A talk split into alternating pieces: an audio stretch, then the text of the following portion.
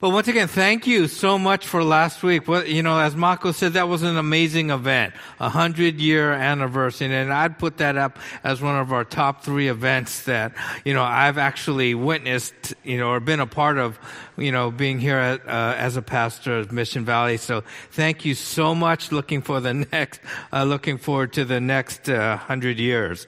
Um, but many of you know that, you know, I have a lot of, you know, medical issues, um, that, you know, I deal with. Some hereditary that I, you know, had no control over and some of my own doing. However, you know, I go see the doctor, um, three times a year. And, um, I never know how I'm doing until I get the results of my tests.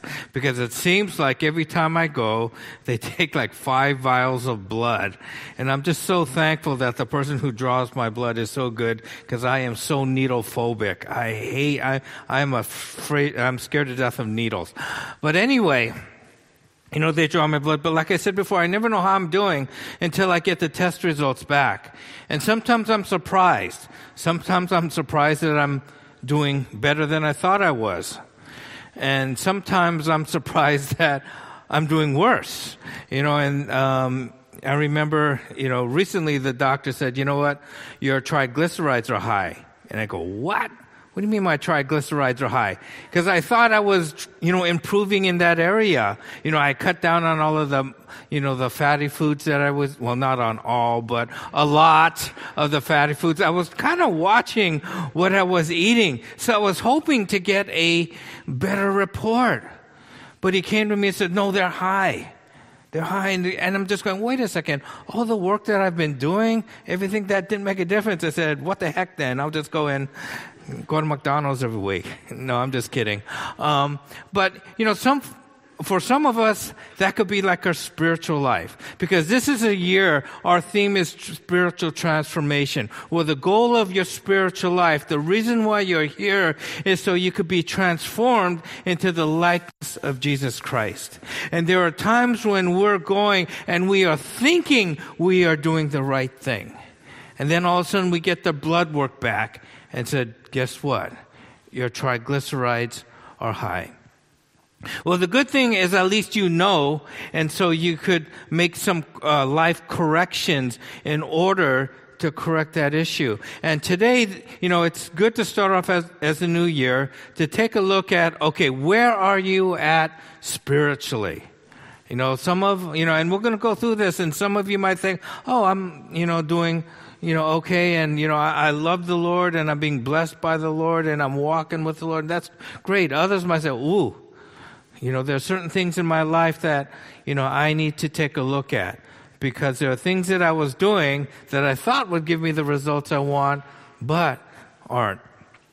And so one of the things we talked about last week, and we're going to go through um, a part of John Ortberg's book, The Life You Always Wanted. Actually, we're going to go through the whole book, but the way we're going to do this is we're going to start off in his book, and then we're going to switch to going through the Sermon on the Mount, on the Mount, and then we'll come back to the book. So for those of you who are in Chris Rapp's class who are going through the Beatitudes, you have a head start on us. Um, but anyway, we're going to be going through the uh, Sermon of the Mount. But one of the things he says that many of us measure our spirituality by, or measure our transformation by what he calls pseudo transformation. You know, and what does he mean by that? And what he means by pseudo transformation is this, and we have this up on the slide. It says, if we are not marked by greater and greater amounts of love and joy, we will inevitably look for substitute ways of distinguishing ourselves from those who are not Christians. Basically, you know, what's the goal of transformation? Is what? Is a spiritual um, growth, to become more like Jesus. In other words, to increase in our ability to love. Not just love people that are like us, but to love our enemies, to love those who persecute us, to love those who just irk us, and to have more joy. And as we look at our lives and we're, we see our lives and we go, you know what? Ah, you know, I'm, I'm really not increasing in my love for God, nor am I increasing in my love for others. But I'm a Christian. I'm a Christian. I have the living God living inside of me. So we have to have some way to distinguish ourselves from those who um, aren't. Um, believers. And we use these boundary markers. Like I go to church, I tithe, I pray, I go to Bible study. They don't. Therefore, you know, I, uh, that's the way I'm being transformed. You know, I remember growing up, we always used to uh, use the phrase into the word. Have you heard that phrase, into the word? Well, we, we used to ask people, you know, Caitlin, are you into the word? You know, Grace, are you into the word? Mako, are you into the word? And we used to always ask each other, are you into the word? And basically what's that mean? Are you reading the Bible? Right? And, and then we tell people, yes, I'm into the word. I'm into the word, right? And we use that as a badge of honor until I realized that, you know, that's the wrong question or the wrong statement to be saying. We shouldn't be asking, are you into the Word? Or we shouldn't be using, I'm into the Word as a badge of honor. The question we should be asking is, is the Word into you? Do you see the difference? Is the Word into you? Or when I make a statement, the word is into me. There's a huge difference. And I didn't realize that. And then I, I realized, you know what? I was just steeped in this. Are you into the word? Yes, I'm reading the Bible. Therefore, that's my transformation. No. Is the Bible in, is a word into you? Is what you're reading transforming your life? Are you applying the principles in scripture in your life? That's the question we should be asking, and that's the statement we should be making about ourselves. Is the word into us? Is the word into me? You know, because God isn't concerned with your external rituals. He really isn't. He's concerned with what? Your heart. He's always been concerned on what's on the inside, not the externals. But we concentrate so much on the externals. And even the Apostle Paul talks about this. In 1 Corinthians 13, chapter 13 verse 1 he says if i speak in tongues of men and angels but do not have love i'm only a resounding gong or clanging cymbal now, now when we hear our drummers play here, you know, we we're blessed to have good drummers. And when they hit those cymbals, hey, it sounds really good. That's not what we're talking about here. We're talking about maybe getting a preschooler or a kindergartner come up to this drum set and get these drumsticks just, you know, just banging on those cymbals right there. You know, it's like, ah, you know, and, you know, this is what God is saying. God is saying, yeah, you could do all of these amazing things, but what? If you don't have love, you are like that kindergartner banging on that cymbal. You're hurting my ears. You're hurting my ears.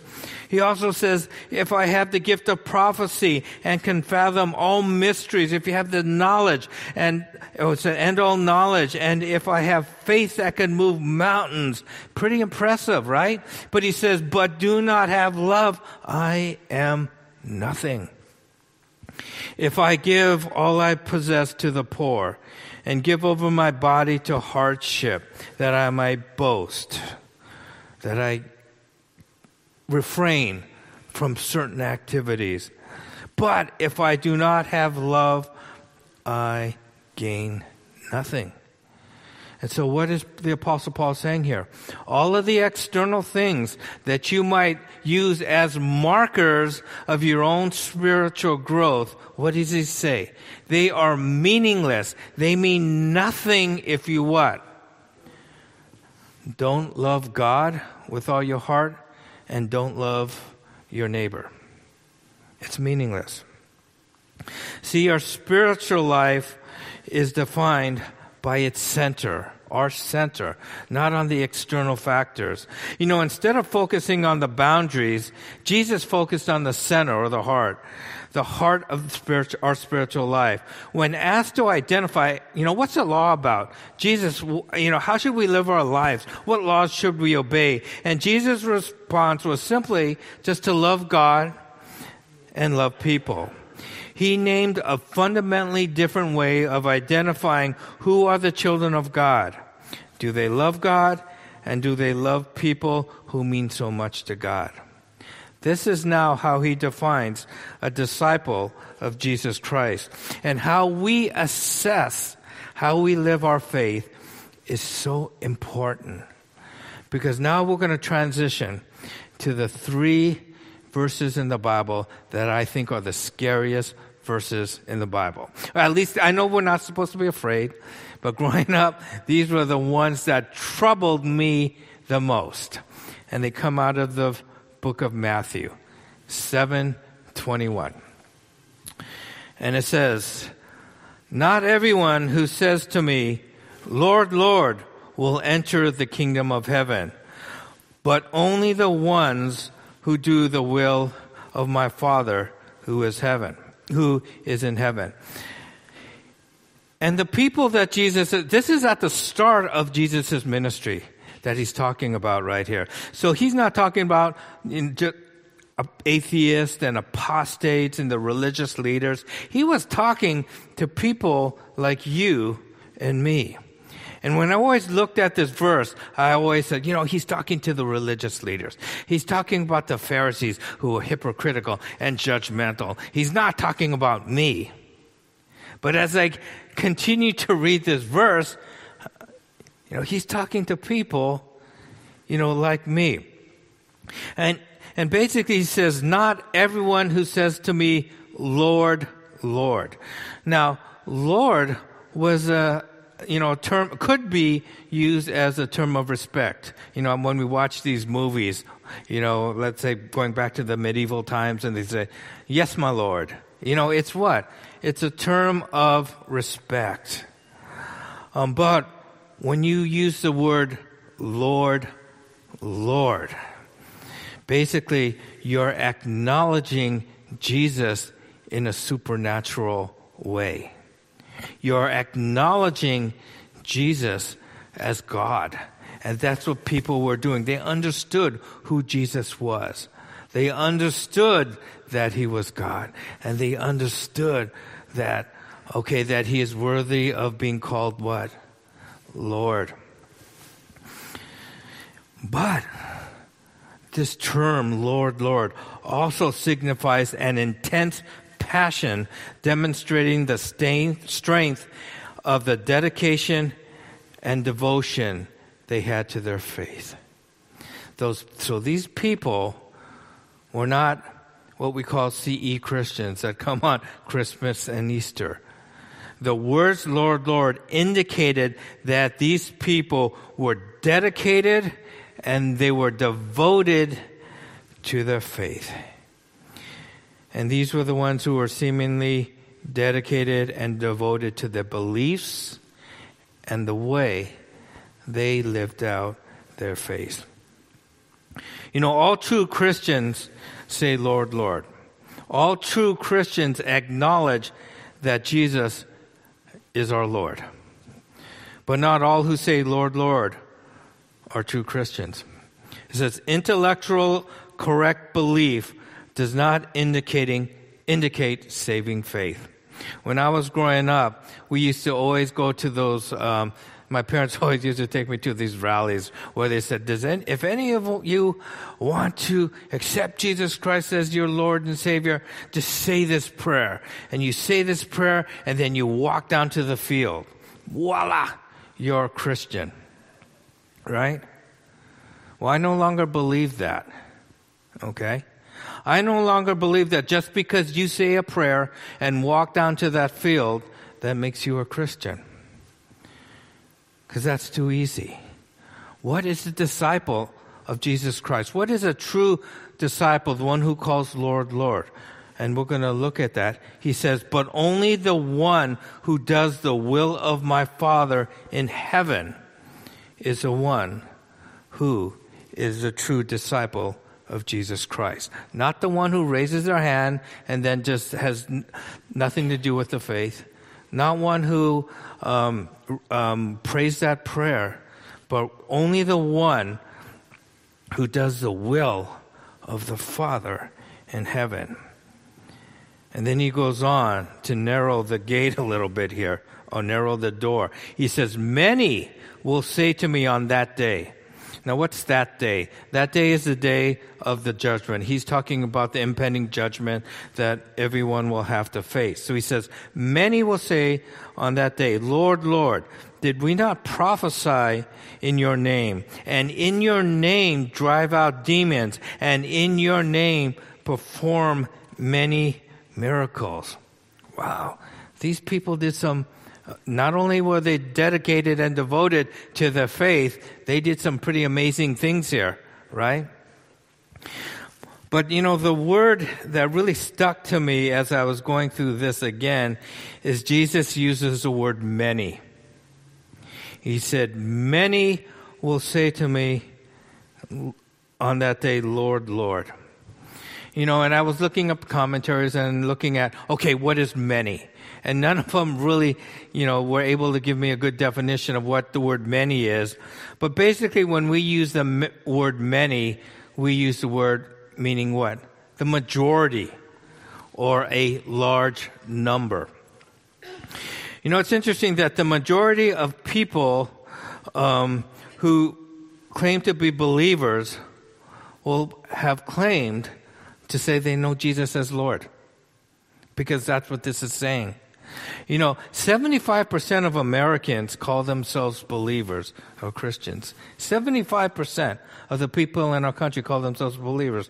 But, you know, out of that, so we have 323 million people who live in the United States. Now, granted, some of them are kids, but if 75% of Americans call themselves Christians, that means there are 242 million people who claim to be a follower of Jesus Christ. And what does God, Jesus ask us to be? The salt of the earth. We are the salt of the earth. You know, for those of you who tried cooking, right? For those of you who are into cooking, let's say you have, let's say, a pound of hamburger, right? And you put three quarters of a pound of salt in that hamburger, it will be unedible right? Why? Because it'd be so salty, you'd be like, la, you know, I can't handle this. But that's what we're saying, right? If 75% of the people in our country believe that they are Christians, what should be happening? Man, that there should be revival after revival after revival, that this should be a changed nation because of Jesus Christ. Because we're the salt, we are the flavoring, and this country should be flavored by God, and it should, shouldn't, you shouldn't even have to be a guest. You know, it should be so obvious because we are the salt of the earth. But what is happening here? I think it's this verse. I think it's this verse. These people claimed to do amazing things through the power of God. And, you know, when I looked at it, I said, well, surely they're Christians. Because what did they do? They prophesied. They drove out demons and they performed many miracles. So they have to be believers. Until we realize that God has used non-believers to do many powerful things. You know, God gave Balaam an accurate method, message of prophecy, even though he was a false and evil prophet. And we see that in Numbers chapter 22 to 25. God, Saul was used by God when he was under the spirit of prophesy, that he was able to prophesy although he himself was lost. And that was in 1 Samuel 10:10. And we have the wicked high priest Caiaphas prophesied that Jesus was going to die for a nation. So God is able to do amazing things through people who don't believe him. Or the other um, uh, reason or of why these people could do so many marvelous things if they weren't believers is that Satan could have been behind their ability to perform miracles. You know, in Matthew 24, 24, Jesus says, and he's talking about the future, he says, for false messiahs and false prophets will appear and perform great signs and wonders to deceive, if possible, even the elect. So in the future, there's going to be um, people who are going to be used by Satan to do these miraculous things to deceive people. And then, of course, we come to the conclusion of these three verses. And Jesus will tell them plainly, I never knew you. Away from me, you who are evildoers. You know what Jesus is saying here is that right belief, passion, spectacular displays of spiritual power doesn't prove a thing. Because notice also the word many at the beginning of this verse. There's not going to be a few. There's going to be many on those day and that day where he said, I never knew you. And we're not talking about those who don't claim to be, uh, don't know Jesus. We're not talking about the 95% that Mako was talking about in Japan. We're talking about those who claim to be believers. The majority of them will hear, then I will plainly say, I never knew you away from me. And to me, that's the scariest thing because you look at these people and they were doing all the right things. They had all the right beliefs. They called Jesus Lord up here, but Jesus wasn't the Lord in here. And he said, I never knew you. Jesus said, Well, you know about me. Yeah, you know a lot of things about me, but you n- never knew me. I know a lot of things about you. I know everything about you, but I don't know you. And see, the word there, the Jewish word there is different than how we would say. Like, I would say, I know Edel. Meaning that Edel and I are friends. When we get together, we recognize each other. I know that uh, he's wearing a Rams fan. Uh, he's a Rams fan. He's wearing a Rams jersey now. Good job, you know. And, and so I know Edel. But when the when they were using this word "know," it's in an intimate way. Like when you say, I know my wife, it'd be saying, I know my wife intimately. And we're talking about a physical relationship between husband and wife. And this is what Jesus is talking about here. Do we have an intimate relationship with Jesus Christ that follows the will of God? And that's the question that he says, because he says, I never knew you. Away from me, you evil doers. And basically, when he's saying evil doers, he was talking about those who consistently, who consistently, um, you know, sin against God, whether they know it or whether they don't know it, and they don't confess their sin before God. And that's what he was saying here. And the question that you know, I have for all of us, including myself, is do we have an intimate relationship with Jesus? And it says in John 8:31, to the Jews who had believed him, Jesus says, if you hold on to my teaching, you are really my disciples. Basically, what he was saying is if my word is into you, you are truly my disciples. Not are you into the word? Are you into my teaching? That's not what he is saying. Is my teaching into you? Then you are really my disciples. Well, what does those who do the will of God um, look like? Because they're the ones that enter the kingdom. And this is why it's important that I hope you come um, to the um, this whole series because we're going to go over that. And basically, what the uh, standard now is the Sermon of the Mount. Because this is coming right after, at the end of the Sermon of the Mount, where Jesus came in and said, okay, this is how you thought that um, God wanted you to live, but I'm coming you to now and I'm ushering into a new way of life. And if you want to be my disciples, this is the way that I want you to live. This is what your heart should yearn after. And that's the Sermon of the Mount. And so that's what um, we're going to talk about in the next, let's say, you know, several months. But you know, the good thing about this is that, you know, we experience God's grace. Well, maybe, just maybe, we're in a point of our, our life right now where we got the prognosis, you know what, we do have high triglycerides. Well, the good thing is that we could change.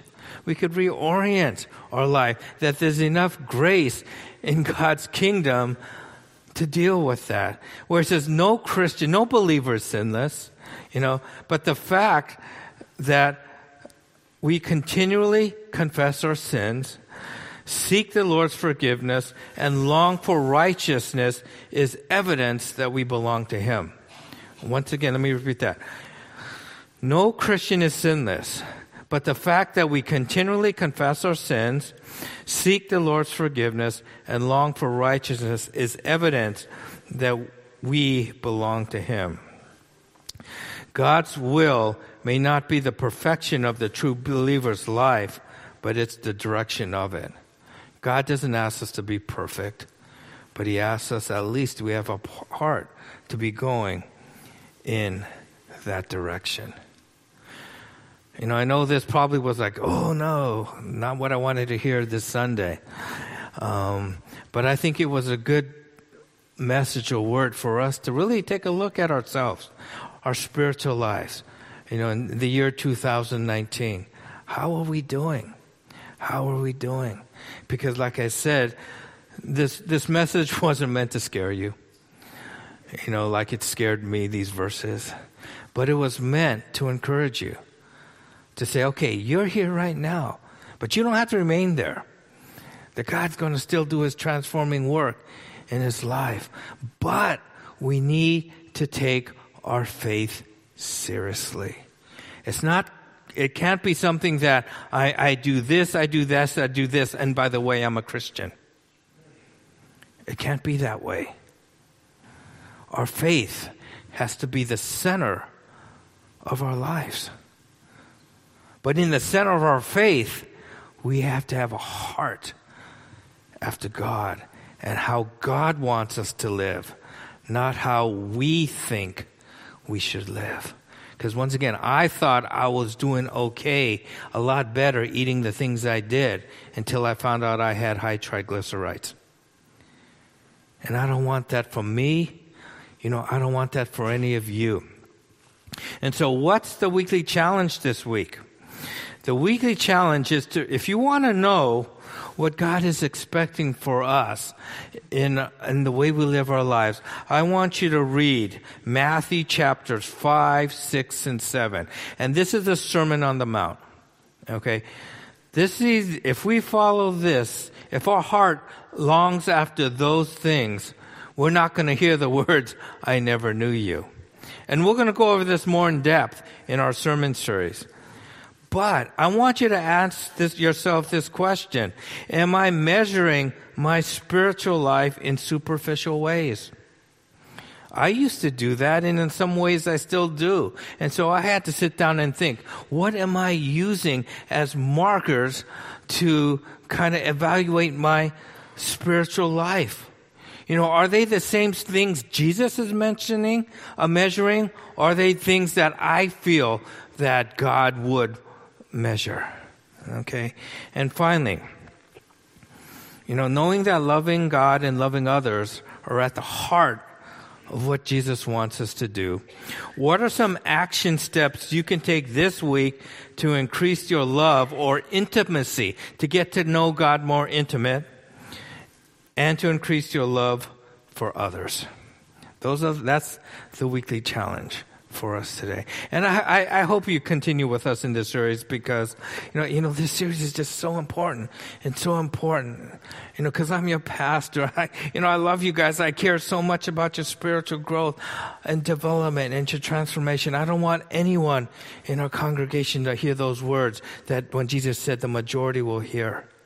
I don't want that for any of you. Would you please join me in prayer? Gracious Heavenly Father,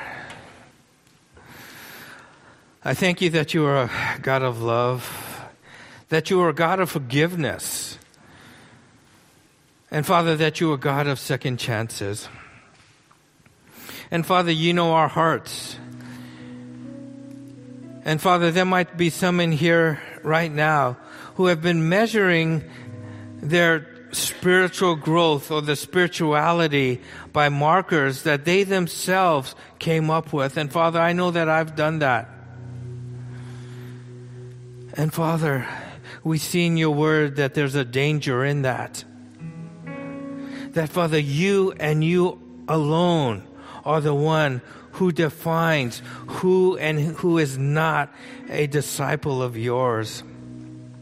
And Father, I admit there are many times that I did not live like a disciple, where I lived more as an evildoer than a disciple. But I thank you so much for your grace. I thank you so much for your forgiveness, Father, that you don't hold any of that against me. And Father, you don't hold any of that against the members in our congregation. But Father, one thing I do pray for them this year that all of us, me included, would really take our faith seriously. That it won't just be a part of the many things that we do.